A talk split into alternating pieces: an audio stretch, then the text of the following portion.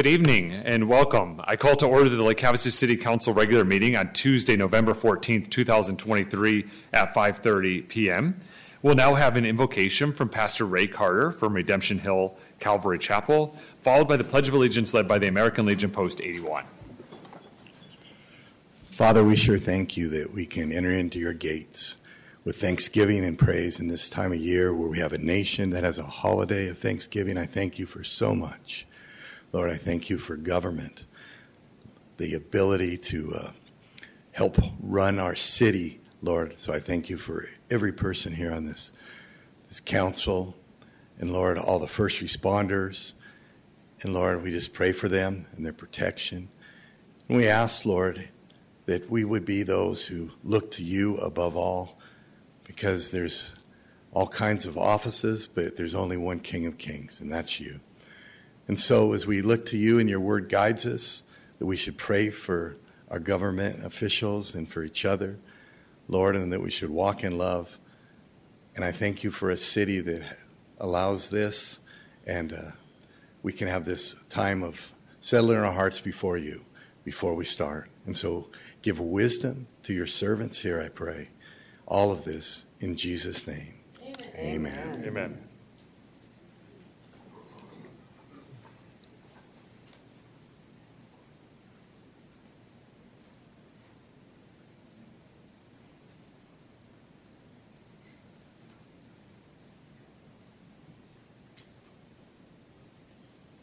Pledge allegiance to the flag of the United States of America and to the republic for which it stands, one nation, under God, indivisible, with liberty and justice for all. Play ball. My name is Bob Holloway, and this is Sue Burley and Roger Burley. We're on the uh, um, 10-man committee. We took it over, this would be our fourth year. Um, This is the 21st year it's been going on. And um, you have the list there. First year, we put out four $4,400 for children in the community. That went for Boys and Girls Golf League, Lake Havasu City Parks and Recreation, Lake Havasu City City um, Future Business Leaders, and um, Haven Family. And then the second year, we raised 17,000, and it went in the same order. And then the last year, we raised 34,000. And uh, we dispersed that equally uh, among uh, people who needed it. And uh, family and transitions, we added to the list. Uh, uh, the closed closet, faith and grace. So um, a total, we come out to fifty-five dollars, uh, fifty-five thousand four hundred dollars in the three years that we've been running it, and uh, we could always use golfers. This, what does he say? Yeah, we're on track right now. This, this year, we will probably surpass the thirty-four thousand dollars that we'll be able to give away uh, to the local charities this year. So we're grateful for everybody that steps up and comes out and golfs with us, and, and it's quite a party, actually. If you get down there, you, you- you'll enjoy yourself. Yeah, excellent. Thank you very much. Yeah, great work. How, if anyone was interested in golfing, when is it and how do they sign up? Well, the- the last day to really sign up is like tomorrow. Fast. Yeah, all right. We've got about 90 golfers uh, signed up already, and it's, uh, Saturday is the, is uh, when we tee off uh, at 8 o'clock in the morning. All right, this Saturday, 8 o'clock, if they call the Legion tomorrow, they could register? Yes. All right. Thank you so much for being here. Thank you for the great work you do in our community. Well, thank you for having us. Yes. Thank you.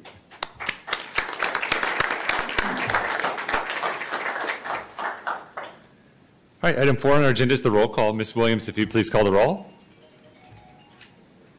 Council members Nancy Campbell, Here. Michelle Lynn, Here. Cameron Moses, Here. Jeni Coke, Here. Jim Dolan, Hi, Kelly. I'm here. Vice Mayor David Lane, Here. Mayor Cal Sheehy. Here. Thank you. Thank you. Item five is our consent agenda. Would any of the council members like to remove any of the items for separate discussion? Here. Yeah, Councilmember Moses? Yeah, I move to approve the consent agenda as presented. Second? We have a motion from Councilmember Moses and a second from Councilmember Dolan. Is there any additional discussion? Seeing none, we're ready to vote. Councilmember Coke? Yes. Thank you. Motion carries seven to zero. Thank you. Item six is correspondence, communications, petitions, announcements, and the city manager report.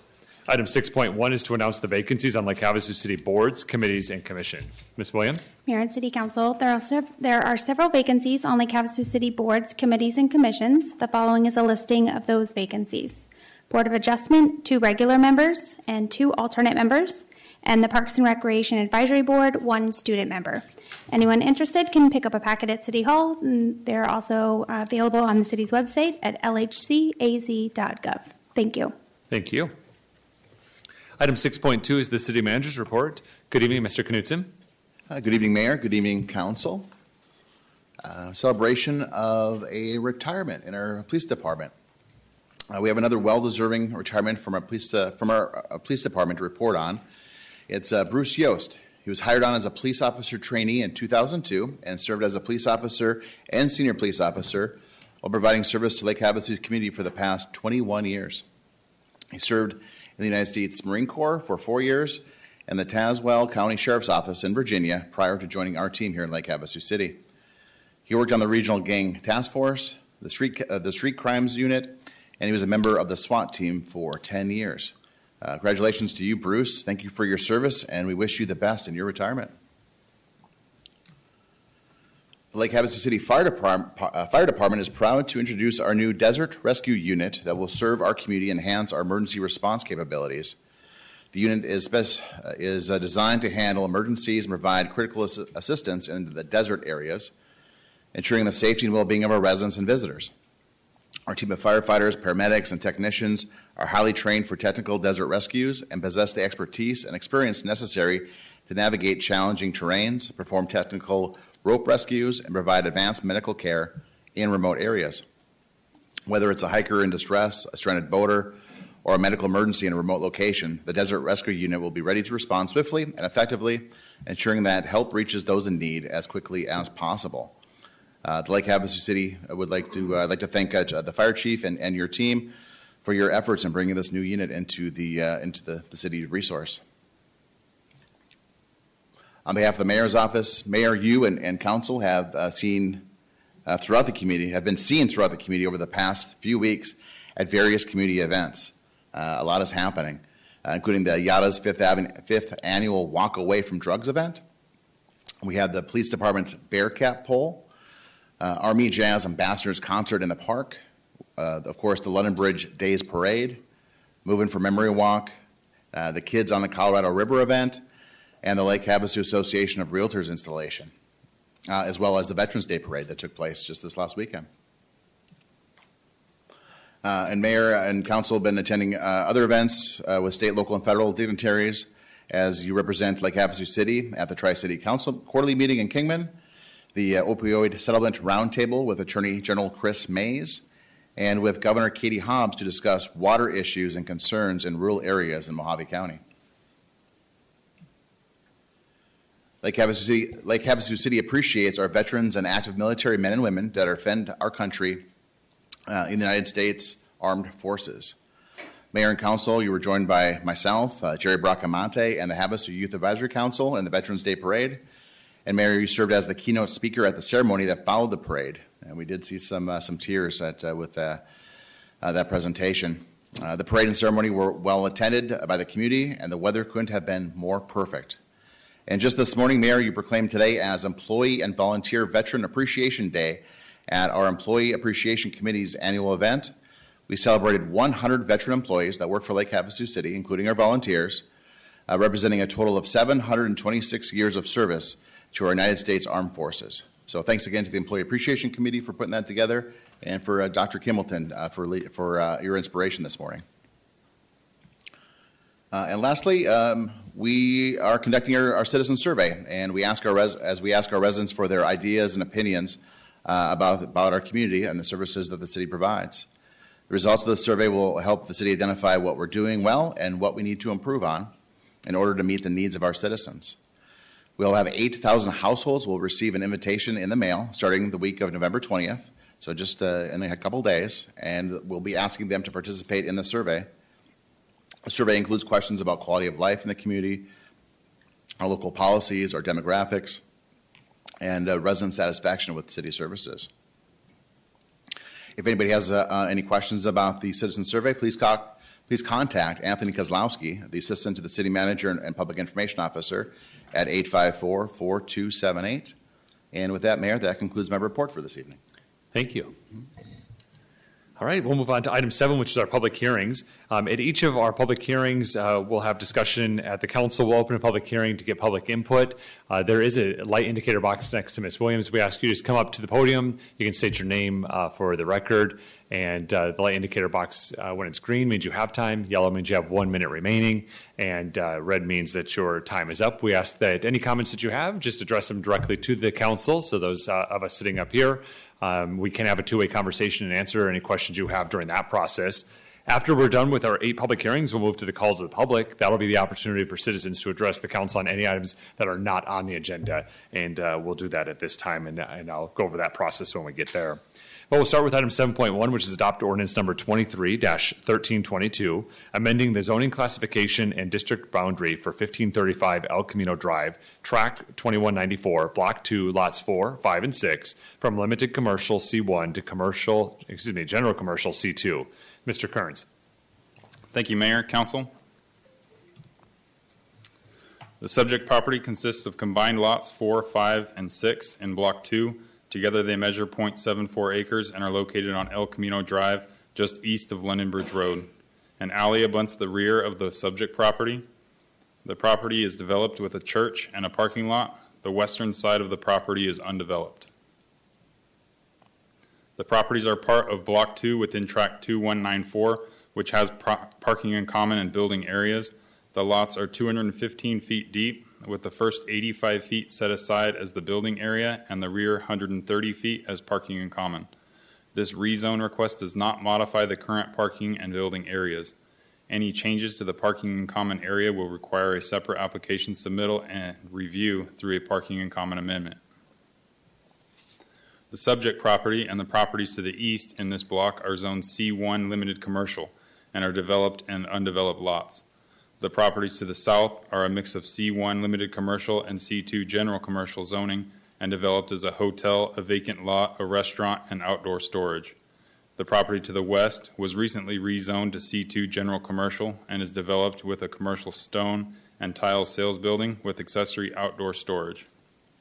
The properties to the north across the alley are Zone RMH Residential Manufactured Home District and developed with manufactured homes. The applicant's attached letter of intent asks to amend the zoning from C1 Limited Commercial to C2 General Commercial to facilitate the future owner's marine service and repair shop that would be allowed in a C2 General Commercial zoning district. This use also aligns with the city's general plan. Since 2017, eight lots in this area have been rezoned from C1 Limited Commercial to C2 General Commercial. The most recent rezone was in August of 2022. The Planning Commission voted seven to zero to recommend approval at their October 18th meeting.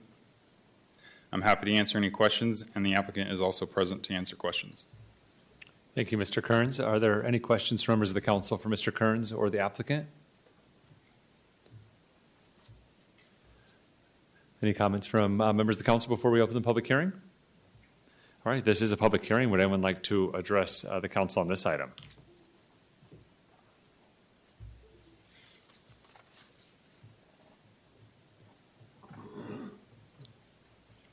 Good morning, Mr. Mayor, good afternoon, good evening, members of the council. My name is John Parrott, and I represent the owner of the property, uh, God's Grace Church of Lake Havasu City.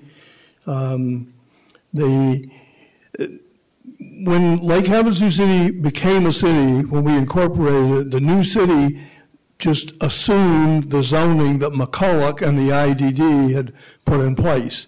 And by and large, that's worked pretty well.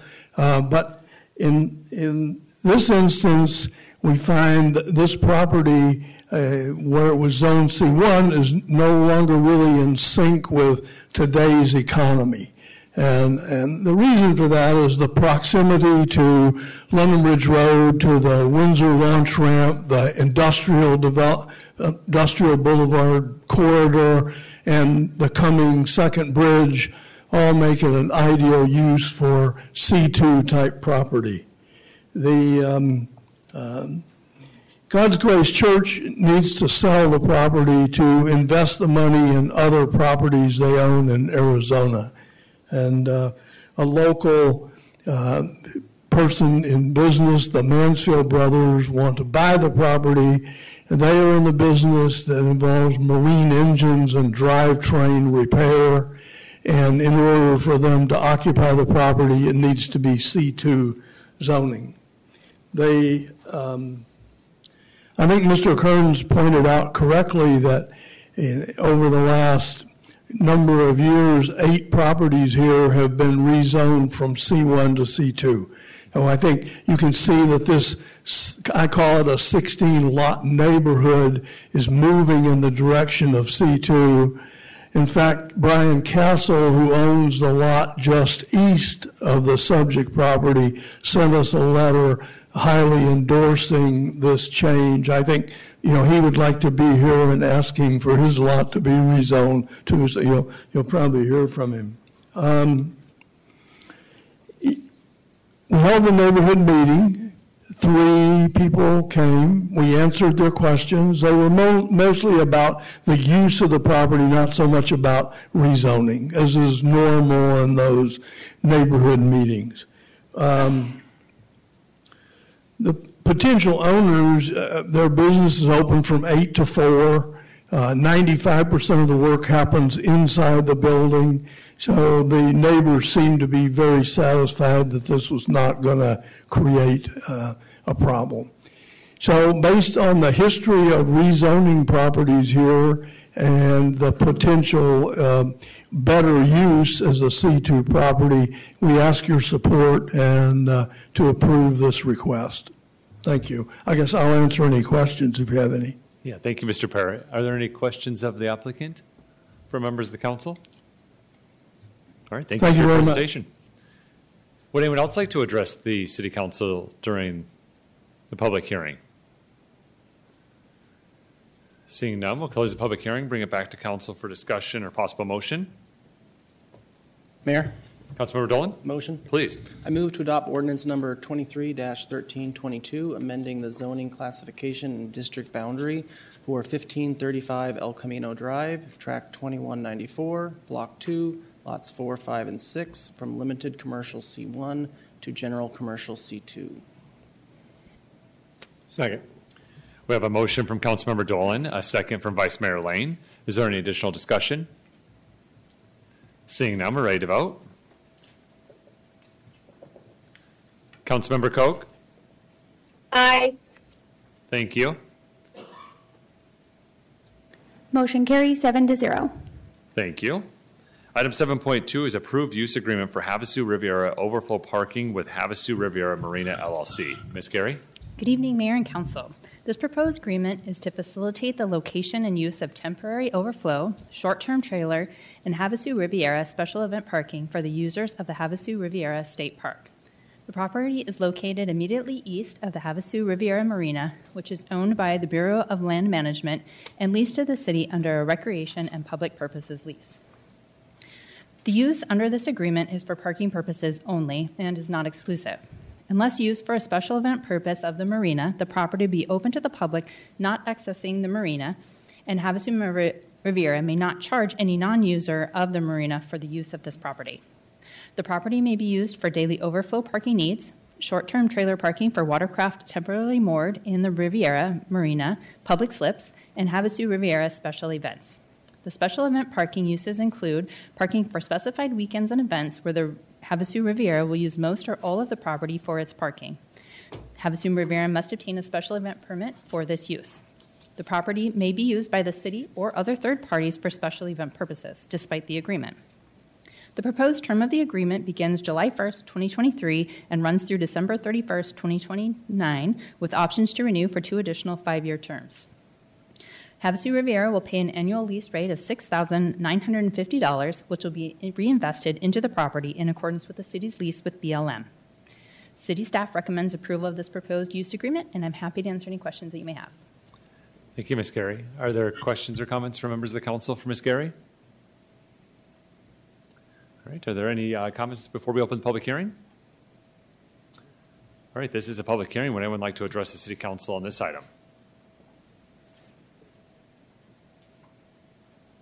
Seeing none, we'll go ahead and close the public hearing, bring it back to council for discussion or possible motion. Mayor, motion. Yeah, Vice Mayor? I move to approve the use agreement for Havasu Riviera overflow parking with Havasu Riviera Marina LLC. Second. We have a motion from Vice Mayor Lane, a second from Councilmember Campbell. Is there any additional discussion? Seeing none, we're ready to vote. Councilmember Coke? Aye. Thank you. Motion carries seven to zero. Thank you. Item 7.3, adopt ordinance number 23-1319, amending Lake Havasu City Code, Section 3.20.040, Schedule of Fees and Service Charges to update costs recovered. Ms. Olson? Thank you, Mayor. Good evening. Um, This evening, we are bringing you the adoption of the ordinance that will make the changes in the fees that we um, introduced and presented to council on October 24th. To summarize what had happened at that meeting, for those who may not have um, heard it or seen it, every third year, staff will review the fees very closely and actually calculate the actual costs for each of the fees that we charge for, um, other than what other than what are exceptions um, in the fee schedule, and we will determine what those fees should be, or at least determine what the cost would be. Um, then, for the next two years, we use the Consumer Price Index to apply to those fees for any potential changes, so that when that third year comes along, we've hopefully kept pace with our increased costs and what the market has been doing, um, so that the impact of the changes in that third year are not as severe. Last year, we had a significant um, increase. The Consumer Price Index came back at, at nearly 14 percent. Um, we did increase the fees, and as everyone knows, you know, inflation has been high for the last couple of years. This year's CPI for that period came back at 10 percent. That on top of the 14 percent was was significant. So since we know that we will be calculating the fees for their actual costs next year, staff is recommending a 5 percent increase to the fees to hopefully keep pace with the market and account for the costs, the additional costs that we as a city are incurring, and hopefully minimize the impact to the fees when actual costs are determined next year. Um, we'll be close on some fees. We won't hit the mark on other fees. It just because all the fees are different. Lot, they all change by different rates um, of based upon their actual cost. So with that, we are proposing a 5% increase, which has been included in the packet. Um, on the schedule of fees, you'll see the 2024 proposed fee. These will be effective January 1st. And you'll see the difference in the current fee and the proposed fee to make it easier for your review. And with that, I will answer any questions. Thank you, Ms. Olson. Comments or questions from members of the council? Yes, so as we all know, I, this is, uh, I dislike the most, uh, this uh, fee schedule, uh, but this is the cycle that the council has, has addressed. So um, every, every two years we come through and, uh, uh, and take a look at the rates, and then we go and true up on that third year. Um, So this time makes sense. This is the second time that we've had this in front of us um, for final adoption is what we're actually addressing here today. Unless there there are any comments from members of the council, we'll go ahead and open the public hearing. All right, this is a public hearing. Would anyone like to address the city council on this item?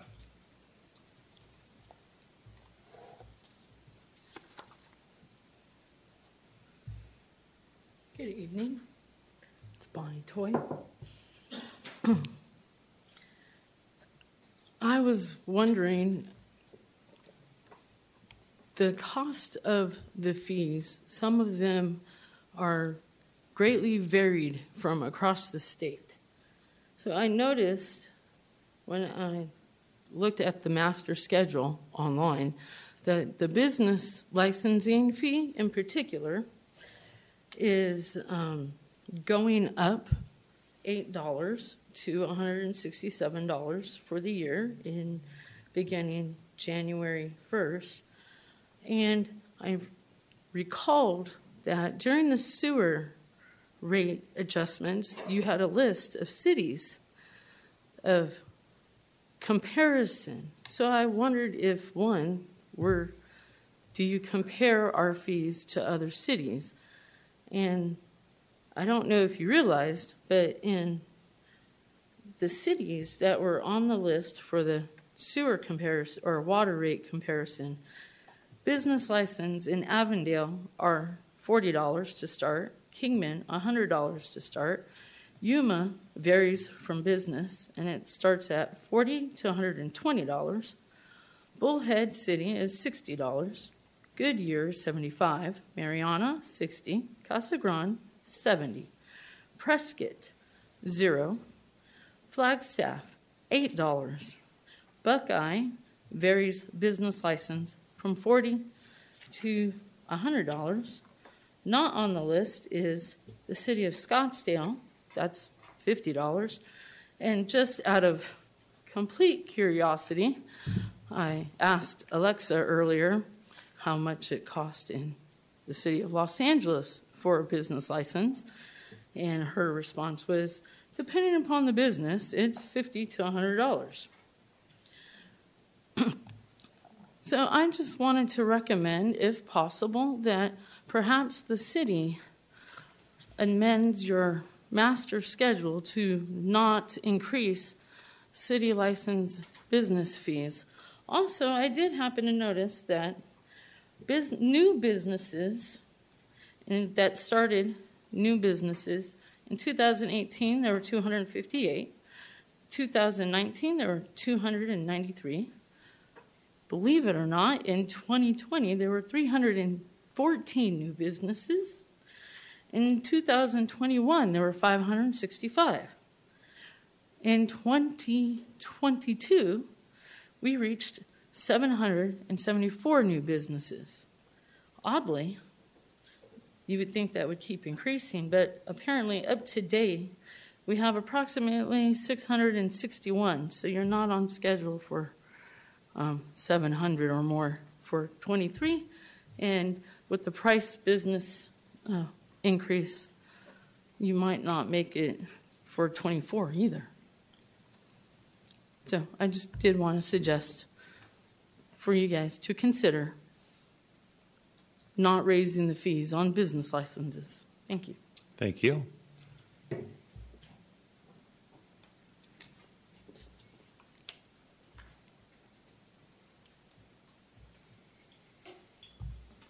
Good evening, Council. Dante Marinelli, Havasu Center. Uh, myself and my brother own a business out at the airport, and uh, I wanted to specifically talk about the airport fees and this master fee schedule. As you probably all recall, I was here last year at the same time talking a little bit about the methodology that's used, and I understand um, where we're getting at with these fee structures is relating to other uh, parts of the city, but the airport in specific uh, is under you know federal mandate to be self-sufficient and no more than that. Um, we take federal funds for almost 95% of what we do at the airport. For that, uh, we're underneath a certain set of guidelines that make sure that the funds that are generated by the airport stay at the airport. They can't be, you know, swooped into anything else. And then two, that we become self-sufficient. That's our mandate. We're actually, there's actually rules and guidelines that, you know, in, in the federal state statutes that basically say, hey, if you collect too much, you, you can't do that. You know, you can't actually go back and my question last year, and, and I've searched again this year, you know, and we've had some change up in staffing and everything else, but, you know, I've asked the question multiple times, you know, where is the airport? How much money does it take in, and what much are we spending? It's very simple. You know, are we in the red? Are we in the black? Where are we?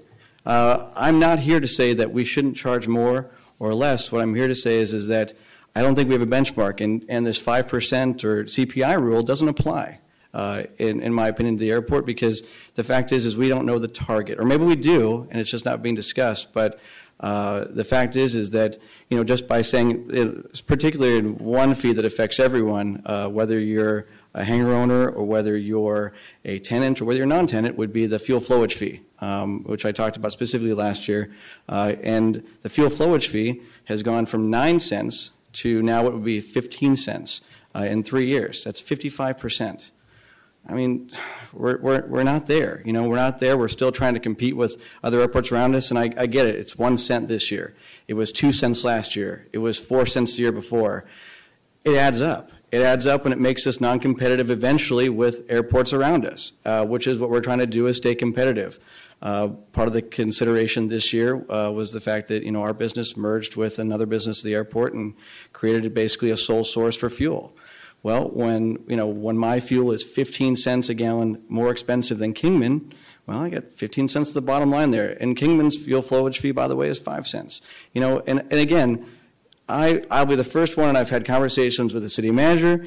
I think that there are certain fees out there at the airport that are below the mark. I mean, I'm not saying that we shouldn't raise fees, I, I, but the point is, is that the basic question here is, are we in the red or are we in the black? And if so, by how much? And then let's figure out as an airport how we get there. Because it's maybe not just a base 5% across the board to all these fees. Maybe we want to go after the people that are transient use that we say, look, absolutely. If you're using our airport just on the weekends and you're not based here, let's go get more money from you because you're using our airport and just leaving after the weekend. Maybe we want to say, hey, look, the hangars are underneath market rate and we want to adjust those. But this methodology that we're using and we've used for the last year, and I get it, it's all based on uh, you know a, a study that I think didn't actually incorporate what was the base question: Are we making money? Are we not making money? And if so, how much money do we need? How much money do we need to get there? But you know, just to blanketly say, yeah, let's raise another five percent because that's the cost of money, I think is is is wrong. And maybe that question has happened internally, I don't know. Um, honestly, as I said, the last airport manager I did ask, and I didn't, I didn't have an answer. This current uh, airport manager has only been on for a couple of weeks. Uh, I posed the question to, and he said, yeah, he'll get it, he'll get an answer. But either way, it's something that uh, is is really important, and I think it should be addressed. Uh, and if there's any other questions, I'd be happy to, you know, ask anything. But as I said, this is not something that is any different across the across the country. You know, we're all set by the same rules here, and it's not the same rules that just, hey, you know, we've got a stage and we think we can get more for it, or we've got this. This is an airport. It's publicly funded by federal dollars, and therefore, you know, the, the rules the rules need to apply. So, but I'm the first one to say that maybe that maybe this is maybe this is valid, but I don't think we've answered the base question. Yeah, thank you Thank for your comments. Yeah, and uh, the argument that Mr. Uh, Marinelli is making is the same one I made uh, make every year during this process. And so uh, next year, when we go through, and not just for the airport specifically, but for all of our ski fee schedules, and I've always uh, challenged uh, that you know we do the budget and we adopt it goes into effect July one, and then September we come back and talk about the fees. Well, should we should have known the fees, knowing what it was to do the revenue for the budget. Um, and so we're, we're getting better. That's how we got to where we're at now. Of of every uh, two years we do a CPI and then we do an actual true up. Um, obviously there was the anomaly uh, last year uh, with the, the larger CPI um, increase, but um, I, I don't disagree with that argument. I mean I think that's what's going to happen. But uh, the, this was the the policy of the council to go forward with a CPI on the off year and then true up on that third year. Um, and uh, hopefully, the, this is this will be the first cycle of doing that uh, when that true up happens next year. So we'll see if it works or doesn't work based on what the math calculations are uh, against all fees um, across um, all of the departments. Would anyone else like to address the city council during call to the public, or excuse me, during uh, this public hearing? Seeing none, we'll close the public hearing and bring it back to council for any questions or Mayor, comments. motion? Yeah, uh, yeah. Oh, you have a Councilmember- comment? Uh, Yeah, I was going to make a couple of comments, if that's okay. Yeah, Council- Councilmember Moses? Yeah, thank you. Um, I've said this many times that I'm just, uh, I, I love the methodology of pay for what you use for, and so um, paying for what you use at the city, um, to say, you know, don't raise business licenses, it's like, well, okay, but if you don't do that, now the taxpayers are essentially paying for a portion of those business licenses. Um, and, and I don't think that's right. Um, I, I think everybody should pay for what they use. Um, but at the same time, because I've been struggling with this one a little bit. Um, I, I remember when they raised the minimum wage here in, uh, in Arizona, and it was like every single year it was going up a dollar. And by the time I could get my business in line to account for that raise, I'd make this, the change to my menu, I'd raise my prices a certain amount to account for that extra dollar, and then they raise it on me again. I'm just in this constant battle of trying to keep up and never really getting there. And I understand why we're doing this, why we wanted to put this CPI in place. Because, you know, if, if we have to, if we have to, in next year, if it goes up again and we have to raise it 10%, well, that's going to make one hell of a headline, and, and everyone's going to lose their, you know, lose their marbles over that. Um, so I understand what, what we're trying to accomplish here is like a little bit, you know what I mean? Just like, hey, we, we think it's going to go up. We're only using this money to pay for what you're using. So I understand the methodology. Um, I guess I'm just kind of going to say that I'm okay with that Band-Aid. If in, in, in next year, if next year it's, it's a big number, I'm, I'll, I'll take that bullet because I actually think it's, it's easier to run a business and easier to project things when it's, when it's done like a Band-Aid like that. When it's the slow cuts, 2% here, 5% here, that's actually really hard from a business standpoint to keep up with. So um, I've been kind of for this methodology, and I appreciate all your time, and I know it's a lot of work. Um, uh, next year, I think when we go and figure out exactly how much, you know, the, the airport needs to make, and we come up with that formula, I'll be on board with raising, doing whatever we need to do. Um, but I think this time around, I'm going to have to vote no. Mr. Mayor? Mayor, motion? Oh, Yeah. I just want to say, uh, along the same sentiments, I agree. I think we're at this point right now, we need to do the 5% to stay in line. Uh, But definitely within this year, I think we need to dig deep in those numbers. Brought up some very valid points we brought up last year as well, as, like I said, it's, it's, it's not, it's not black and white. It's not a certain percent, you- you know, renting out the aquatic center, we can look to see how much we use and how much for that. And there's some things we can break down that way. Other thing is, like I said, uh, hangars is a perfect example. There's a group of people in town that think we pay way too much for hangars.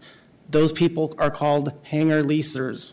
So they lease from us and they think they pay too much. Everybody else that wants a hangar and is waiting in line thinks that's not very much and I would pay double that. So, you know, I, I think we do need to dig into those, into those numbers. Um, like I said, because not everything is what it costs. Everything, you know, some things are market price. Some people are, you know, at the competitive level. So I'd like to see us work on that this year. We do have the time um, between now and next year to, um, to look at those. And I appreciate all the hard work you guys put into that. And like, I, I do agree. This is just, like, I was against it last year with the, that, that, that much of a rate. Um, and I'm glad we're kind of making a little bit of adjustment. It's not that steep this year. So thank you. Thank you. Yeah, Vice Mayor Lane? Thank you, Mayor. So I, I agree with, with what you all have had to say, and I think we would all like to say, we're just not even going to have any fees. You guys pay taxes, so let's not have any fees. The problem we have with that is there's things over and above what some people need from the city, and if we don't collect these fees and what it costs to run those services, everybody else has to pay for it, which would mean an increase in taxes in order to do that. And should Paul be paying for Peter to have a business license? Or Paul pay for Peter to use the airport? Or for Paul to pay Peter to use this or that? I don't think so. So what we did is we said every three years, we're going to have this in-depth, dig deep. We'll do the CPI. Last year, we thought the CPI was really high. Um, we went ahead and went with that. This year, it's still high, but we're only going to do 5% instead of 10% because we know the fees are going to go higher. If we don't raise them this year, we're going to raise them by a whole lot next year, would be my guess. So Jill and her staff has done a great job crunching these numbers, saying we can get by this next year with this. But if the people that are using the services don't pay for the services, then somebody else has to, because there's only X amount of dollars in the budget in order to make the city run. So that's what I have. Thank you. Yeah, thank you. Councilmember Campbell? Mayor, motion? Yes, please. I move to accept the rate study as presented minus S-252 fuel flowage fees until further investigation into comparable city cost analysis is done. I'll I'll second that. All right, we have a motion from Councilmember Campbell. We have a second from Councilmember Lin. Is everyone uh, com- comfortable understanding what the motion is? Council is comfortable understanding the motion? All right, any additional discussion? Uh, Councilmember Lin, if you could, uh, thank you. All right, we are ready to vote then.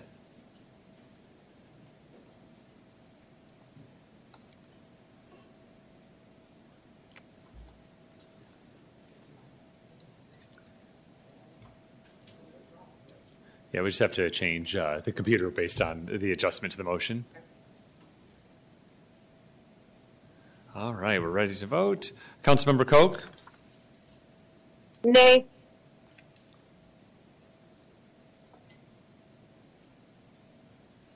Motion carries four to three. thank you. All right, item 7.4 is approve the 2024 memorandum of understanding with Lake Havasu City professional firefighters. Chief Palafis. Good evening, Honorable Mayor and Council. Uh, Before you is the uh, 2024 uh, Memorandum of Understanding between the city and the Professional Firefighters Association. Lake Havasu City Code 2.62, established in uh, April of 20 uh, 2004, allows designated groups to engage in a process of meet and confer to establish the the MOU. Uh, Authorized uh, personnel from the Fire Administration and uh, the association met it's part of the meet and confer process. In good faith, we came up with uh, some proposals uh, that we agreed upon, and per the city code, uh, we provided that to the city manager between the allowable amounts of September uh, 15th and October 15th. Uh, We collaboratively submitted this to the city manager for his support. After his review, he agreed with uh, the the modifications per the MOU, uh, which uh, allows us to make the modifications and bring this forth uh, t- tonight to you. Uh, Some of the areas of the modification was in Article 6, Article 8, and Article 14 of the MOU. That's what was proposed, that was which would change, and some little grammatical uh, issues that we found. The last time this was before you was in uh, 2019, so you haven't seen this for a while. So with uh, the effective communication between administration and the association, uh, we, we came to uh, some of the, mo- the modifications before you, and we're very pleased with those, the outcome. Uh, It was a great uh, process, a great effort uh, between both of us. Uh, There are representatives here uh, from the association, the president and vice president, if you have any questions, but we're looking for your approval tonight. If you have any questions, I'll be more than happy to answer them for you. Thank you, Chief. Are there any questions for the chief?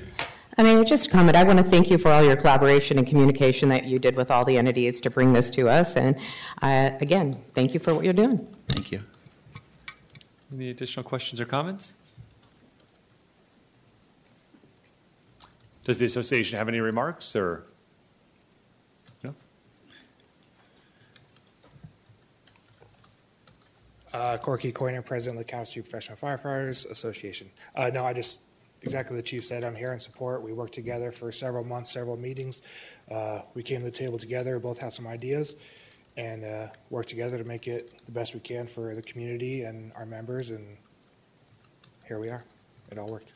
Great, thank you. All right, this is a public hearing. Would anyone like to address the city council on this item? Seeing none, we'll close the public hearing, bring it back to council for discussion or possible motion. Mayor? Vice Mayor Lane? I just want to make uh, a comment too. I'm looking at, at the name of this, and I think it's awesome that, that uh, our chief and our firefighters can work together. And it's not just the Lake Havasu Firefighters Association, it's the Lake Havasu Professional Firefighters Association. And the fact that they were able to sit um, with the city and their chief and come up with an MOU that uh, is agreeable to all parties uh, without any issues whatsoever definitely proves that that word professional belongs in that title that they have. And so thank you for all you guys do, and uh, I I think you guys do a great job, and we really appreciate it. And With that, I'll make a motion. Yeah, please. I move to approve the 2024 Memorandum of Understanding with the Lake Havasu Professional Firefighters effective January 1st, 2024, and authorize the city manager and the fire chief to execute the MOU on behalf of Lake Havasu City. Second. We have a motion from Vice Mayor Lane, a second from Councilmember Moses. Is there any additional discussion? Seeing none, we're ready to vote. Councilmember Coke? Yes. Thank you. Motion carries seven to zero. Thank you. Item 7.5 is City Park Amenity Upgrade Update. Mr. Keen.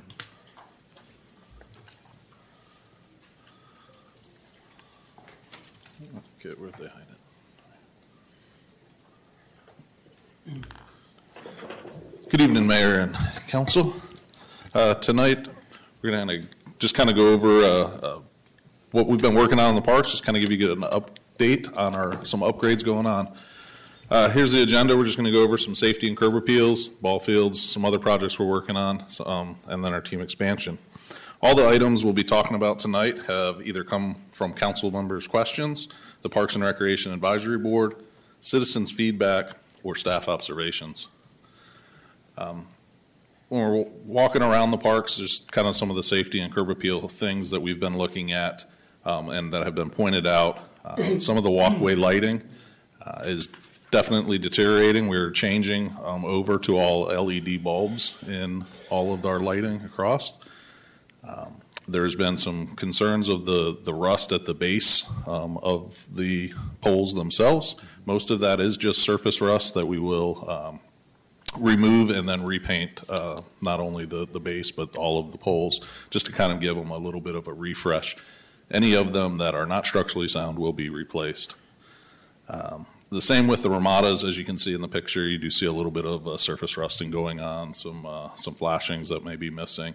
Um, Going through that same process with uh, the Ramadas as far as uh, removing some of that surface rust, repainting them, just protecting them uh, for the long term.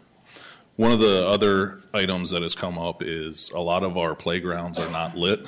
Um, and so we've been able to identify um, some solar lighting options that enable us to um, put some lighting into the playgrounds um, without, one of the main reasons we haven't been able to have that is we don't have a lot of power um, at our uh, playgrounds themselves. So this, option uh, works very well. Um, It's also uh, on a timer, so it can be shut off um, based on sun, or sundown to sunrise. So we won't have uh, some of that light pollution going on. Um, And all of the ones that are under canopies, really, as you move away from them, you do not see that, that light. Um, Some work that was done in the upper area of the London Bridge Beach parking lot. Um, Again, there was a, all those lights have been out for quite some time. We had some major electrical issues in there that, that were solved. Um, And so those lights are running. Uh, We're also working on, as you see in that picture there, the island curbing is pretty much gone by being run over um, too many times, that picture there on your left. Uh, So we're going through and replacing all the curbing uh, of those parking lot islands. Um, We'll also be looking at all of our playground surfaces. Um, There's three different types of surfaces that we use in our playgrounds. Um, We use a a fiber chip, which is the, I guess, kind of the picture in the middle, the brown picture. Um, Then we also use a rubber mulch, which you'll see in the next picture to the right, and then what's called a pour-in-place uh, soft safety surface. Um, And that surface itself is probably the most expensive surface, um, but it gives you that spongy feeling. Um, That's used really in areas where there's littler kids, some climbing, uh, and that type of stuff. So we'll go through and we'll add um, fiber and rubber mulch to the um, playgrounds that require additional um, surfacing, and then we, um, we are looking at replacing one of the soft, uh, soft surfaces as well. Um, Crew spent a couple months, or some time in- within the last month working up at Wheeler Park. Um, They were spreading some gravel, uh, fixing the fountains, uh, getting them running appropriately, did some stone repair on the memorial. Um, This year, we also overseeded the park, um, so it's been very nice looking and bright green. I do want to give a little shout out to Robert Miranda and the Moreau crew on the turf um, throughout the summer, was looking very nice. Uh, They did a wonderful job, so um, there you can kind of see the, the picture there at Wheeler Park, and I know um, having the uh, Veterans Day celebration there, we definitely got some good comments on that, so. Um, Some sign projects that we're working on across the city um, with the Lake Havasu Sun uh, in our Arizona here. um, Our signs tend to burn quite a bit. Uh, It gives that real brown look. Um, So we're we we've replaced several of them um, out at Site Six. There was one that was really bad. The SARA Park Dog Park was really bad. Um, These signs here in the channel we'll be replacing as well, just the ones that weather in the sun. We'll do some upgrading there. Um, We've in- installed one fire gate out at SARA Park, and we're working on installing the second fire gate that gives them access, um, as you saw the vehicle um, this, this evening in the uh, city manager's presentation, it'll give them access points um, to get out there without uh, having to go all the way around through the gun range. So um, just some shortcuts there for them to get them out there in a little quicker manner. And then, of course, the trail signs projects uh, that we're working on with uh, BLM and Arizona State Parks and Trails to identify um, our mapping and identify the trails uh, out there at SARA Park. Um, a hot topic certainly has been uh, our ball fields and some of the conditions there. So we've been spending quite a bit of time and energy there, um, really laser grading them, applying different infield mix, and sod cutting some of the uh, the turf. We did receive quotes ranging anywhere from fifteen thousand to sixty thousand dollars per field, depending on the different conditions of those fields. We are doing able to do all this work now in house, um, and that's costing us anywhere between five and ten thousand per per field. So quite a savings there um, by being able to do the, this work in house. Um, also at the the ball fields, we'll be working on improving the dugouts, some of the fencing. Um, in different areas is coming out and needs to just kind of be put back in place. We have replaced some whole sections of fencing as well. And then, especially out at SARA Park, we'll be working on updating the crow's nests or the areas uh, where they're up looking out onto the field.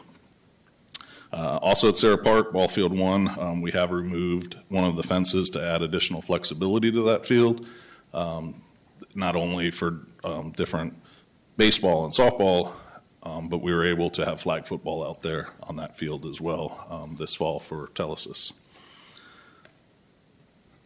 Um, Out at the Island Ball Field, we've been working very closely with the Chiefs organization.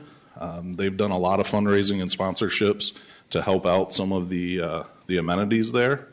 Um, But we have replaced all of the bleachers there. Um, They were just getting old and rusting through. The, the Chiefs organization is also working on um, replacing all of the fencing in, in front of um, the bleachers that separates the parents from, uh, from the field of play. Um, We've done some work in the concession and storage areas and improvements, including solar lighting on the concession building. That was one area that, again, was just very, uh, very dark out there. Some of the other bigger projects that, uh, that we're working on and in conversation with um, is an additional uh, Ramada out at Yonder Park. If you walk the trail through Yonder, you end up out on a nice high point, and it really out overlooks um, part of the south part of the city as well as uh, the lake, and it's just an absolutely beautiful location. Um, so we'd like to put a Ramada up out there with a picnic table. Um, definitely looking at some playground improvements, including uh, new playgrounds and some additional play pieces to enhance the existing playgrounds.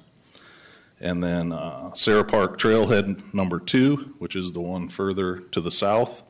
Um, Right now, it's really just kind of looks like a parking lot with a little bit of signage. Um, But we definitely like to expand that into having some of the amenities that the original trailhead has as well, um, as far as uh, a Ramada, some picnic tables, kiosk, and possibly a bathroom. Um, Some of our park restroom improvements, um, as you can see on the picture on the left, a little bit of vandalism there on the doorway. Um, But really what we're going to try to get away from is a lot of these uh, metal partitions and putting in more of a block wall. Um, That just helps from people vandalizing them, tearing them off. Uh, That block wall, uh, they, they won't be able to do that with. Um, We have some improvements out at the disc golf course, uh, some additional baskets, uh, again, a Ramada and picnic table, some, a place where the, where everyone that got, just got finished, uh, playing can gather while they wait to, for their other players to, to finish up. Um, we've definitely had some requests for additional portable fencing.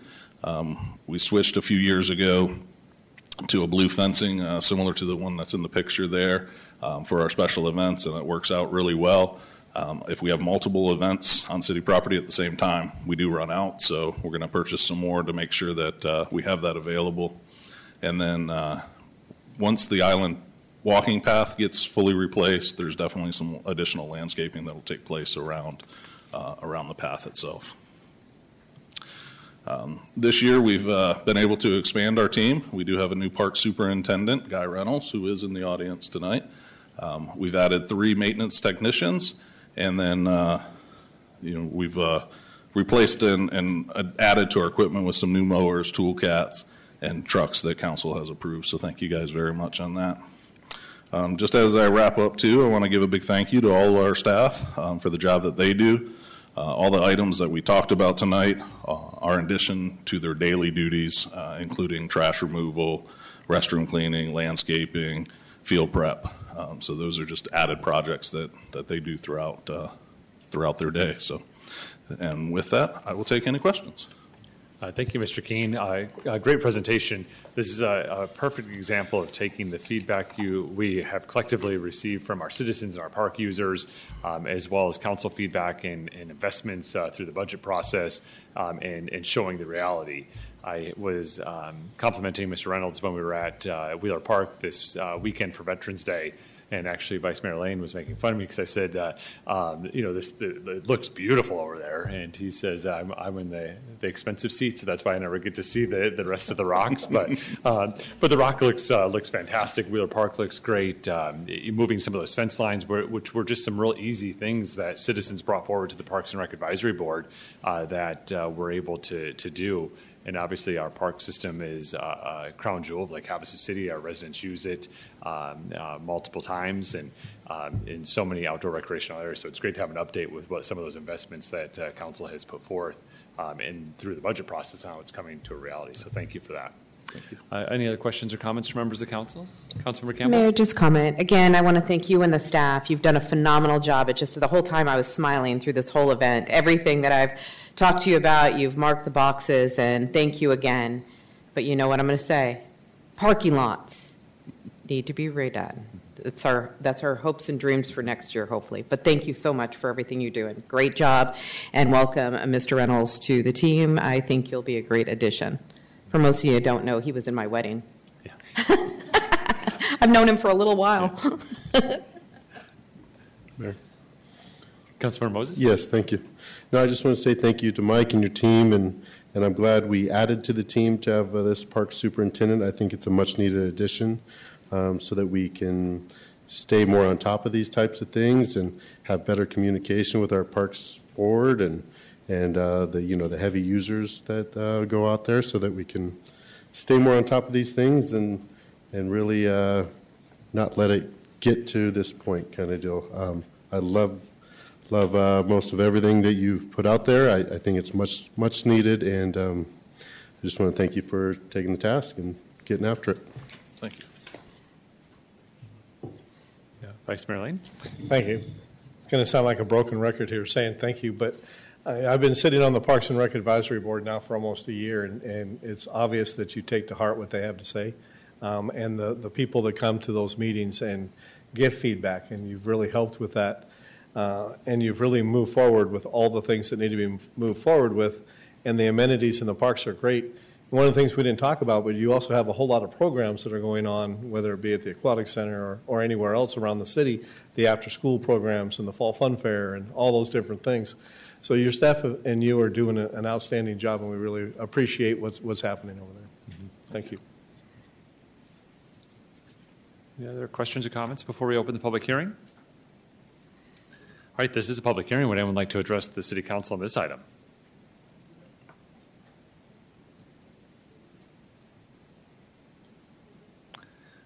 All right, we'll go ahead and close the public hearing, bring it back to council for any final questions. There's no action on this uh, particular item, but uh, thank you, Mr. Keen. Mr. Mayor, Councilmember I just Dole. want to thank Mike and his team as well. Since we went around. Yeah. I don't want to feel left out. so. Yeah. Uh, Thank you, Councilmember guys. Dole. Thank you, Mike. Yeah. Thank you, Mr. Keen. All right, uh, we'll move on to item 7.6, approve deployment service order with Via Mobility LLC for Transit, Transit Dispatch Solutions Platform. Mr. Cypress.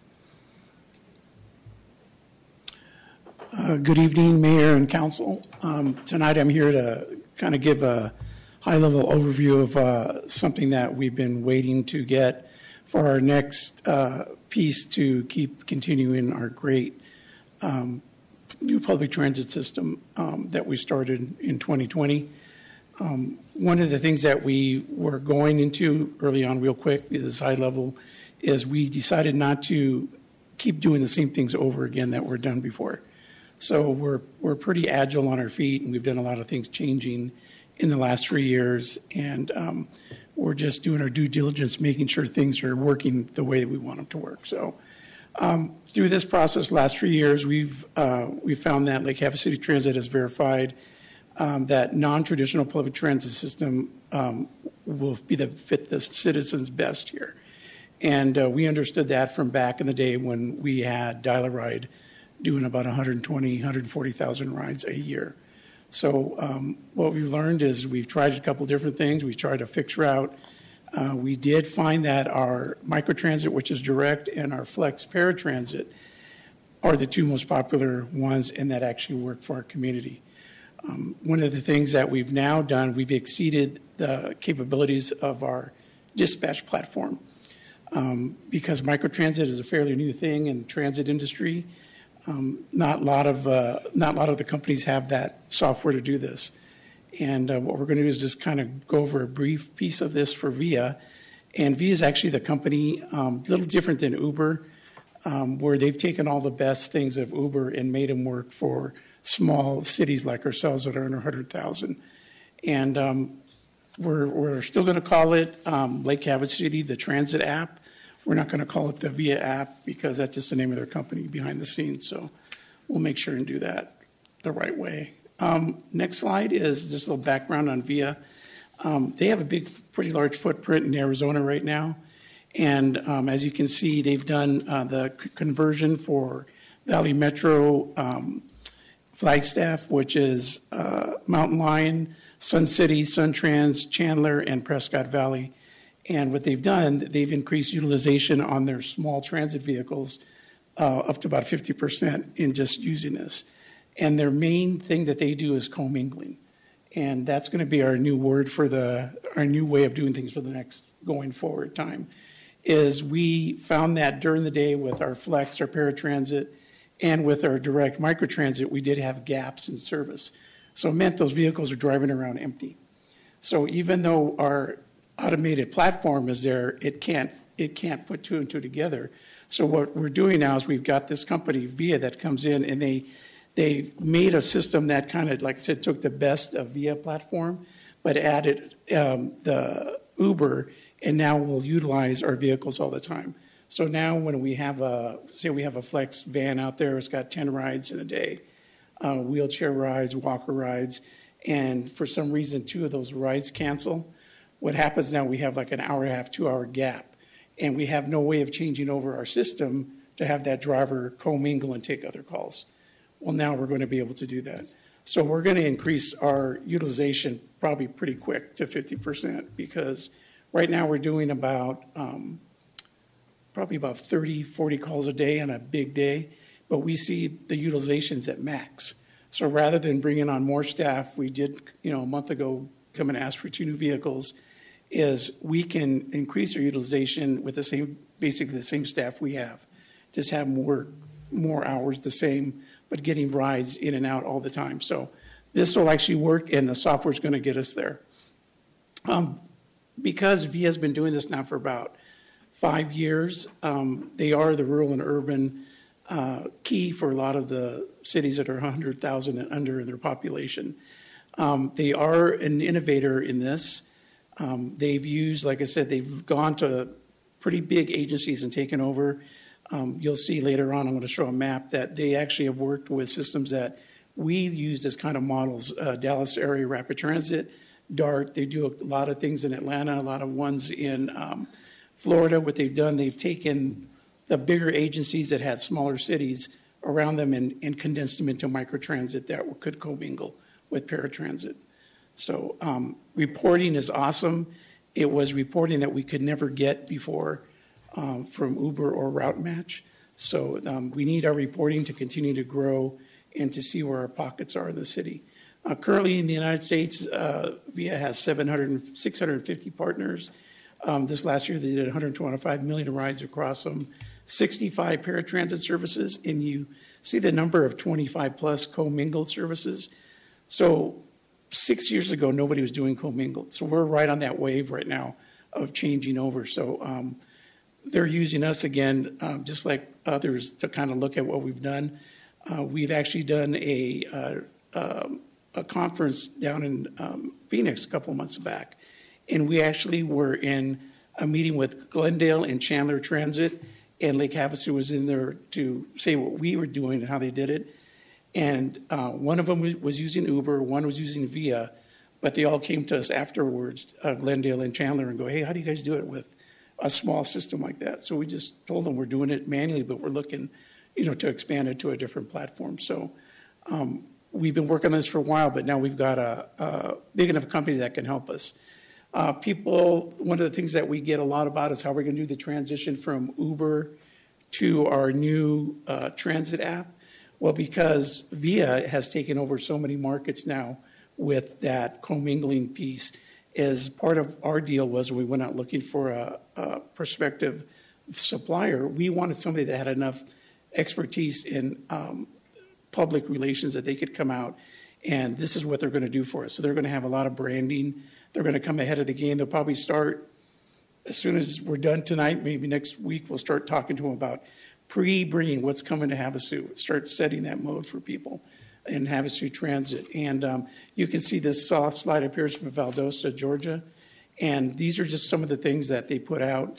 Um, They're also going to have a lot of uh, things that you're going to see on the app. So when somebody's in town here and they look on their phone for Uber or, or um, Lyft, it's going to push Lake Havasu City Transit to them too. So they're going to identify us. So they don't have to look for Lake Havasu City Transit. If they're in town and they look for transit, it's going to push us up to the top. So that's something that we try to get our route matching Uber platform to do for us, and they couldn't do it. Yeah, Mr. Cypress, I hate to interrupt you. Can you say that again? I, I just want to make sure I heard what you said. So- Okay, so um, when, when somebody comes into town, like a traveler, and they're looking for Uber, which Uber is still here, or Lyft, is they just put in transit on their phone when they're searching, and it's going to populate with Uber, Lyft, and Lake Havasu City Transit. So it's going to, every time somebody pings transit, we're going to come up on that. And that's part of what VIA does. So they set all that up for us when we do our spot. So if, just to understand it, if I went to my app store and searched transit, it would come up, Well, no, or you- it would come up Yeah, and we're going to have, it'll come up and it'll probably say, you know, click here to load Lake Havasu City Transit app. And then once you put the app in, then it'll be just like before. Okay, so I won't see the rides on my No, Uber no. or Lyft app. Okay, gotcha. And we're, part of this promotion we're going to do is when we do the transition, uh, we're, we're going to do basically travel training. We're going to have people come in. We're going to have extra drivers go out and convert people over. So what we're going to do is we'll have a driver go out with a driver, and when the people come on with their Uber app, we're going to say, hey, we're changing over to this app, and we'll put it on their phone for them and show them how to set it up. And it's way more simple than Uber. Um, Uber was designed purposefully for what they have there. Um, so ours, ours is designed for the city, just for city transportation, for microtransit and flex. So when they look at it, they're going to see all our direct vehicles. And our direct vehicles are going to share both direct and flex services all day long. So there's not going to be any separate, but we're still going to do our paratransit piece, still going to have our uh, appointments for our population that came from Havasu Mobility that need appointment to go. We're still doing that, but it's going to be merged into this commingling. Um, so it, it's it's going to work. It's going to take off. The thing we got to do is that transition. That's why we're going to start ahead before we even start doing that. But um, the the training is going to be great. Uh, I think it's going to be super easy because when people would load the Uber app, there's so many things in Uber that they don't know which one to push. I mean, Uber delivers can take your pet to the doctor now too. So there's all kinds of stuff that people look at when they look at our app. They'll be able to see that. They're going to be able to see where the vehicles are and how soon they're coming to them. So very similar to what the Uber or Lyft app do, but just more honed in on Lake Havasu City. And that's it. Any questions? Yeah, thank you, uh, Mr. Cypress. Mhm. Uh, It's, um, uh, it, the commingling is going to be a really good um, addition for, for this. Certainly, the education is important. Now, it- we still have a dispatch center, so if someone doesn't have any means of technology, they still can just call the number and, That's right. uh, and get the, the ride scheduled and Mhm. organized. Excellent. And we're still going to have, uh, we, we're mainly cashless, but we still take cash. So we can, we've come up with a plan, we're going to have, you know, that we'll put out later, but we are still taking cash. So we're not eliminating that part of the market either, so. And when do you see it implementing? So if uh, successful this evening, uh, when would you start uh, We're using it? trying to do the conversion beginning of February. Okay. Because our contract with Route Match, who currently, as we have, is, is stopping on the end of January. Okay. So you, and, but remember, the platform that we have right now runs on Uber. So we can have Uber for another month or so just to convert everybody over. And um, we've already started pulling down information that we have of our current Flex riders, because those are the ones that we vet. So we have all their information in there. So there's not going to be, it's going to be pretty um, transparent. We're just going to push them into our new system. And it'll just be, like I said, it'll just have a different look to it. Very nice. Are there other questions from members of council? Councilmember Moses? Yeah, thank you. Um, Patrick, will you remind me, um, it, it, does, is it costing us money to use the Uber platform Yes, it costs us uh, uh, per call. per call? Yeah. And, and so I'm guessing, is, is it more than the 215,000 that we're going to be paying for this service? No, I mean, that's, right now, I'll tell you right now, at, um, we're at over with Route Match in three years, we're at like almost $300,000 we pay. Okay. And it's my understanding Uber's kind of getting rid of us anyway, right? They're Yeah, of- Uber, it was an experiment they started because they wanted to go into the public transit market. Yeah. So I- they went out and sold it to everybody. Yeah. But then they found out that their Their app, the their app drivers hate made it. for it. Yeah. Yeah, their drivers hate it. Yeah, so- Because we're, you know, cheaper. Um, I, I, I want to ask the question, so we're choosing Via at the 215,000, um, which is a little, it's significantly more than the other quote that we get, Mhm. that, that we received on this. And I understand that you, we, we're choosing this app over the less expensive one because it has, it better fits our needs. Can you speak to that a little bit? It sounded like uh, the search engine up, SEO stuff. It's search the, the commingling is what the other apps don't have. Okay, So the other apps are probably a couple of years behind them. yeah, And the commingling is what, I, I really think commingling is what, what Uber, Lyft wanted to do, but they didn't, you know, they didn't have that. You know, a lot of this, the people from VIA come from transit agencies, so, um, but it's a commingling. So the one that was the least amount didn't have commingling. okay. So that's, we'd be right, we'd be continue doing what we're doing right now. All right, well, thank you for answering. All right, no problem. Mayor? Yeah, Councilmember Campbell? First, I want to say, I see how excited you are, and that makes me excited because I love when people are passionate and getting to work and excited for new technology. Some people don't like it at all. I absolutely love it. But why, my one and only question would be, it says, by Uber has decided to sunset its contract with Lake Havasu City, and like you stated, we, uh, they reached out to everybody and wanted us all to do this, um, and we all bought in. And it looks like our original, uh, to build cost to join in was 203,365. Can you tell me how long that contract, that original build was supposed to last for? The original from uh, Route Match Uber? Yeah. That was, uh, we could extend it to five years, but the initial was three. Okay, um, and where are we at in that? Is it? Three years. We're at the three We're- years. we're at that So we wouldn't have had to rebuild, we wouldn't have had to buy another rebuild on that one. We're starting from Yeah, scratch we're again. starting. Okay. Um, My only question to that would have been, is there some way that we can recoup some of that? Because that was their intention. That's a lot of upfront build, because, you know, like to build a website, it's, it's very tedious on the front end. And when somebody just cancels on you, that's what I was reading. You just canceled on me, now I got to go rebuild another website. I, I think there should be some funds, uh, replacement costs on that. But in this case, you said, it- we had a three-year and then it ended, right? Okay, thank you very much, and I look forward to this new program, and I hope this curb to curb definitely is going to work out better, because I've only heard complaints about the, the, what is Definitely. it, the regular route, the fixed route, yeah. We're make- You know, that making it there's- easy for Jess, because he Huh? takes us He just rides us all the time. Oh, okay, yeah. Well, for the people, what I've been hearing from people, it's just Havasu's way too spread out to um, have these fixed routes. Because by the time you put your friend in the car to take them to the fixed route location that you're going to put them on to get to the doctor's office, you might as well just Mhm. drive them there at that point. So again, thank you for all you're doing. Thank you for your passion and excited to move forward on new technology. All righty, thank you. Are there any other questions or comments before we open the public hearing? All right, this is a public hearing. Would anyone like to address the city council on this item? Seeing none, we'll close the public hearing, bring it back to council for discussion or possible motion.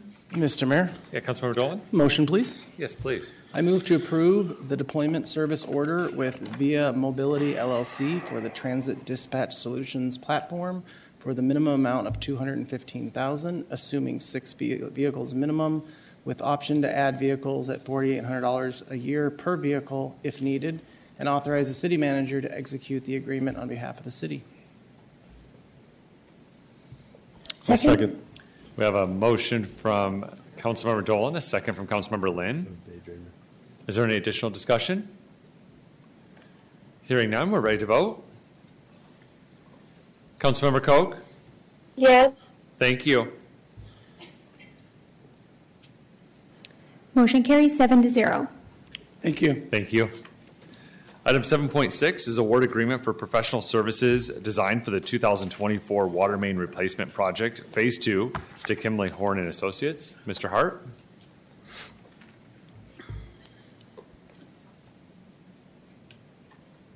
Good evening, uh, Honorable Mayor and City Council. It's good to, to be here tonight and uh, present a recommendation for award for what we're calling Phase Two of our 2024 Water Main Replacement Project uh, Design Services.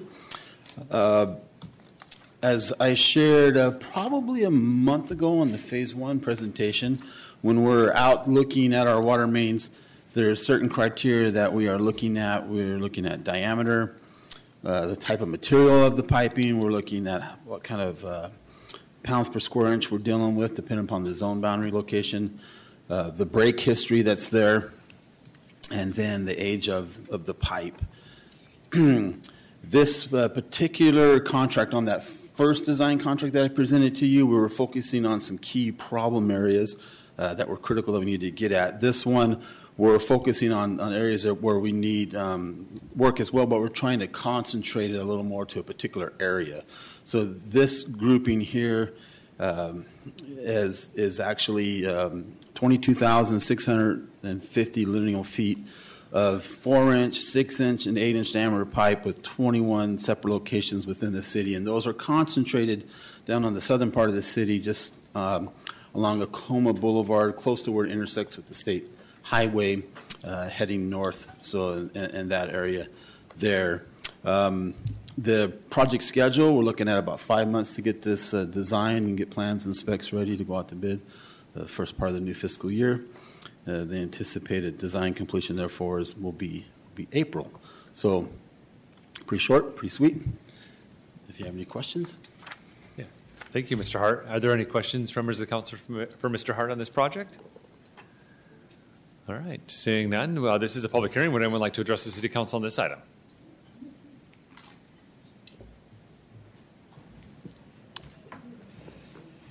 Hi, I'm a spawning toy.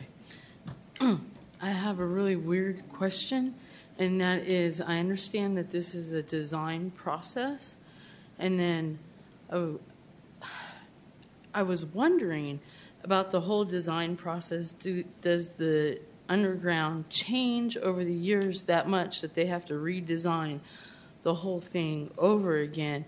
Like, you know, the pipe goes from one side of the pipe to the other side of the pipe. And I just, in my thought process, is that that doesn't change much. So, how come the design process has to be so involved in the change, so much change involved? And then in the future, will you, I mean, this time, when you go to have the designs, will you have them like permanent. So in 20 years, when things have to be redone again, because, you know, That's the whole point, right? The timing involved. What changes? That's what I was wondering. Yeah, so when you uh, do a project uh, and do a design, you have to have uh, the specifications for that. So what the screws are, what they're made of, what the material is. Uh, The material that was installed back when Mr. McCulloch was here was a lot different. Uh, Right. Mr. Hart described today uh, from uh, Acoma, it's kind of intersecting with the highway. Um, Acoma Boulevard was just two lanes uh, back in those days, and now it's a five-lane uh, thoroughfare. So there's lots of different components that go into that. Uh, Mr. Hart, I don't know if there's any, any other highlights that uh, I missed in that description? No, I think you did a good, good job. I, I would add that one of the things we have to look at when we're designing the new water main is, is that we're not intersecting with, with uh, any sewer lines that are buried, because there needs to be a certain amount of separation there. We typically offset six feet the- off the existing water mains. Uh, Then we have to look at all the water service connections, uh, you know, and, and there's a lot that goes into it in terms of also air release valves, where are we going to place those properly? And maybe it wasn't, you know, addressed uh, at the time of design back then. I'm not aware of any, but we do need to calculate that and such. Right. Yeah, well, I'm just, you know, things are designed a certain way and sometimes they change and sometimes they don't change. And it just had me curious about the whole design process and is it going to change again in 30, 40 years? And will you be able to keep the records for that?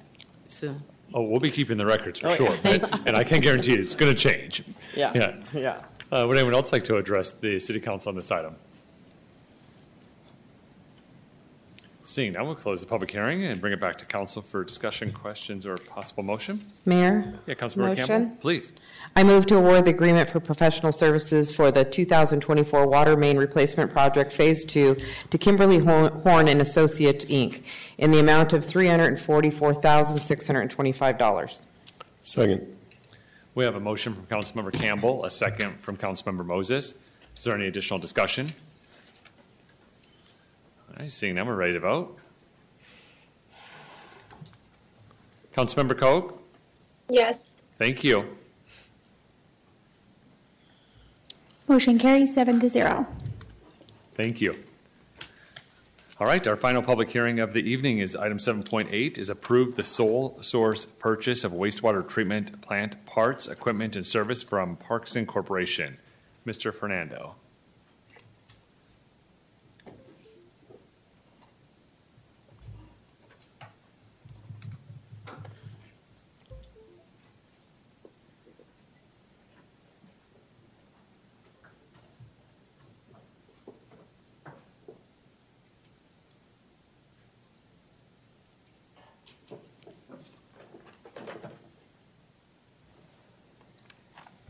Good evening, Mayor and council members.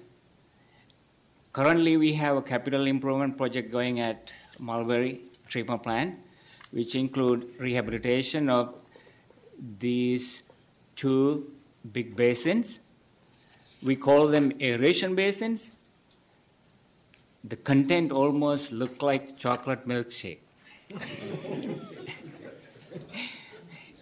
But not. no. Aeration basins uh, are where the sewage gets pumped into and mixed with air and sludge, loaded with bacteria. It is then allowed to remain for several hours. During this time, the bacteria break down the organic matter into harmless byproducts.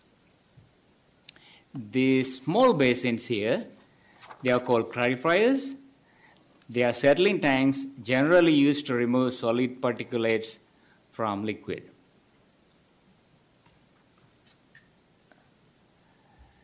So each of these big basins holds about 1.25 million gallons of liquid.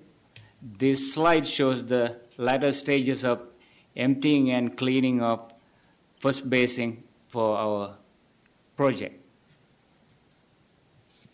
Here is the rotating bridge assembly which distributes air to the basin. Schreiber Corporation is the original manufacturer and supplier of this equipment. Parkson acquired the assets of Schreiber in 2021. Uh, this picture is, uh, is the clean aeration basin. Diffusers, racks, and down tubes are attached to these supports. These are old diffusers and racks. Diffusers generally last about three to five years. And we waited to replace them since we already knew this project is coming. Uh, since they are already empty and offline, this is the ideal time to replace them. So we would like to take this opportunity. Uh, that's all I have, and thank you. Yeah, thank you. Are there any questions from members of council for Mr. Fernando? Just a comment. I think I figured out how Thielek stays in such great shape. He compares everything in his world to dessert. Last time it was cake, now it's milkshakes. Yeah. the next one will be a little hard. Are there any other questions or comments? All right, this is a public hearing. Would anyone like to address the city council on this item?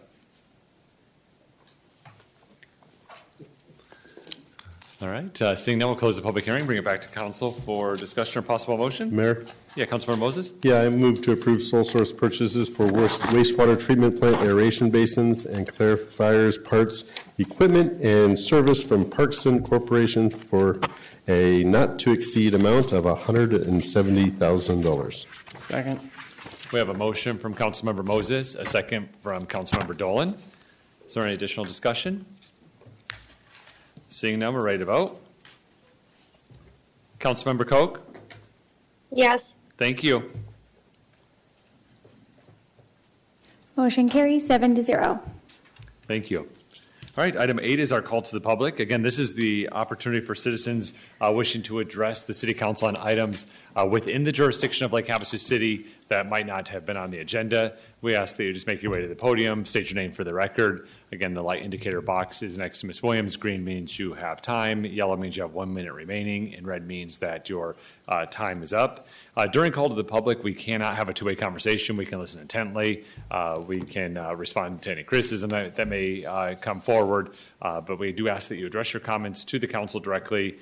Please have um, decorum and respect for each other. We'll we'll give you the same.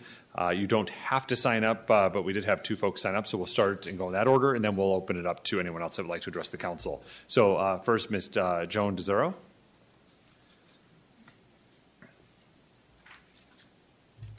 Good evening, Mayor and Council. I apologize for my voice.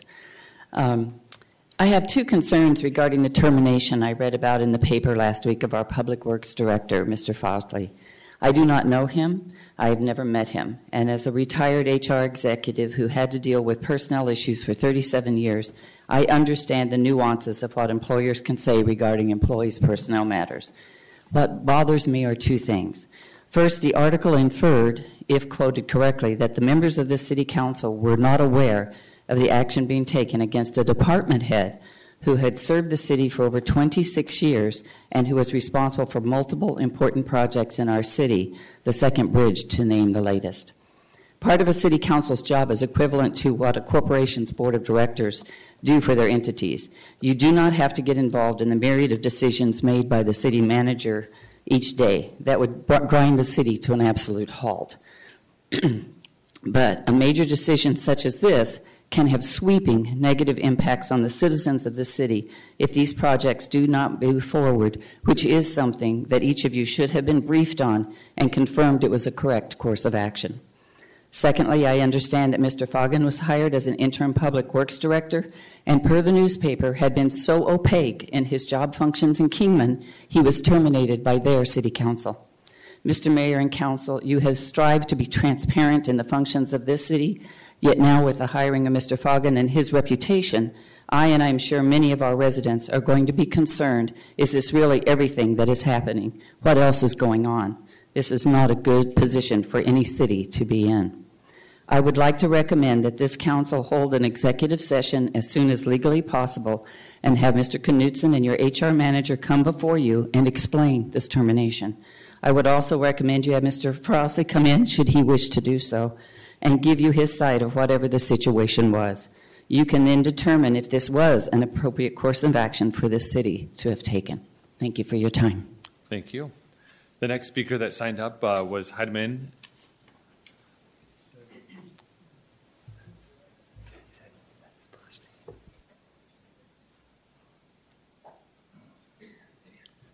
Thank you again, Mayor uh, Sheehy, members of the council. Uh, I'd like to thank Mayor Sheehy and some members of the council for, and especially today's News Herald, for their interest in the identifying the serious consequences of the Arizona short-term rental law, specifically, and I've got this memorized, 9-500.39.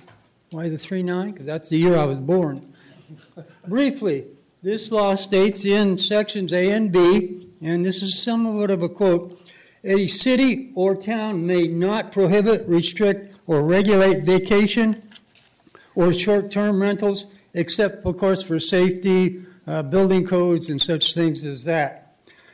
Um, insurance, yes, okay. So now, as property owners, we must allow a for-profit business, Zone C1, C2, whatever the zoning code is for motels, to open and operate in close proximity to our homes, our residential property. With all their ever changing, ever changing and questionable tenants, noise, and often other disturbing activities.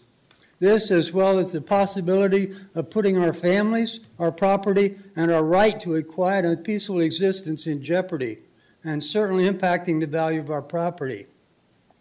So I sincerely hope those watching and those listening this, uh, realize the severity of state law 9-539 short-term rentals. The need to repeal this law, as I was informed, comes from not only council members and people in position as yourselves, but also the citizens of this city writing to the people that are in power in, we know, Phoenix. Where is this listed? In the today's News Herald, they have a page in there that shows every important person in Phoenix and across the state and even locally. I advise you, if you don't want this terrible people, uh, excuse me, not terrible people, but people to come in next door who you're not aware of, where they come from, what they're going to do, or anything, to write your congressman, your senators, or whomever you feel, and is listed in today's News uh, Herald, that you oppose this and want to see this law repealed. Thank you. Thank you. That concludes the uh, citizens that signed up. Uh, At this point, anyone else that would like to address the city council during call to public, just please make your way to the podium and state your name for the record.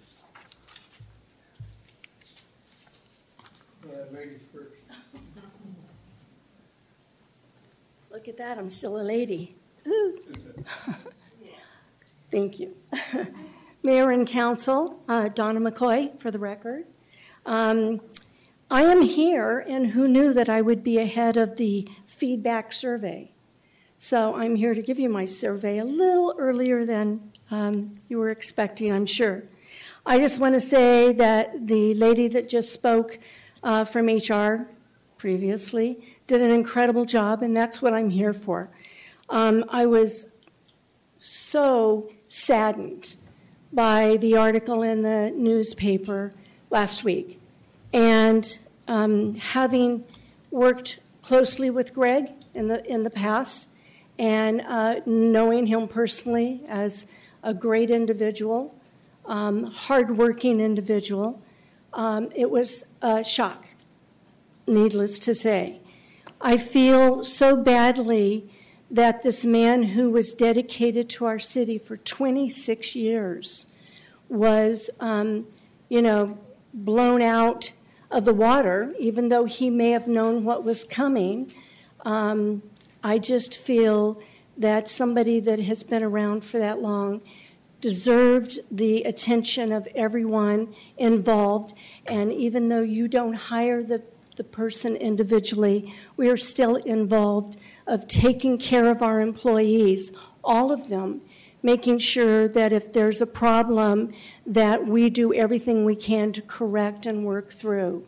Um, previous councils and city managers have worked with the same individual and was able to work through things.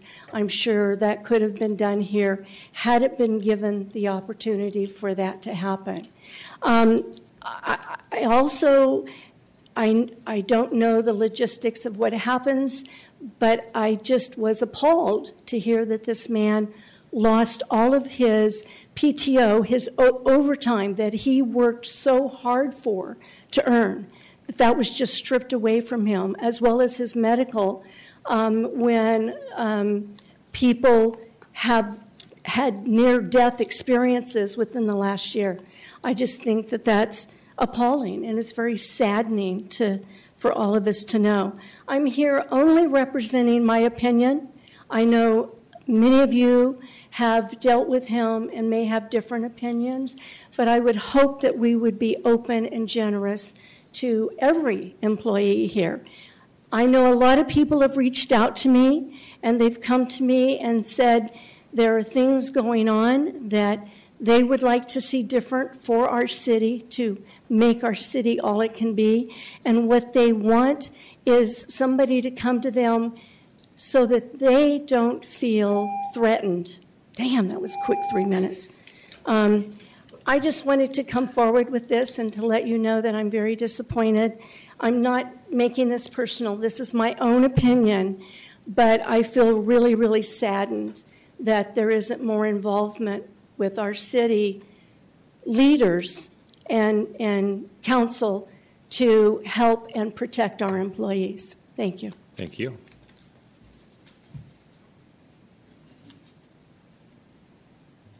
Mrs. Williams, Don Wisdom. I'm disappointed. I already stated my point about the uh, city and the sewer thing that it stunk. Well, it's stinking really bad. I don't think the people who lived in condos, apartments, motorhomes, whatever, that the multi-family uh, place of living, that the, um, the effect of this vote that you guys did, uh, in our personal situation, in our condo, we have 70 units. Uh, Our sewer and water is going to go up to, uh, was $2,000 a year, now it's going to go to $28,000 a year. You didn't give us a chance to uh, have board meetings. They usually at, start at the beginning of the year. Uh, We can raise our rates by 10%. That doesn't cover the bill. Some HOAs, I understand, to be closing their swimming pools and their spas because they can't afford to keep them running because they don't have that, that extra money. Uh, I don't think you did a fair job to us citizens. Thank you.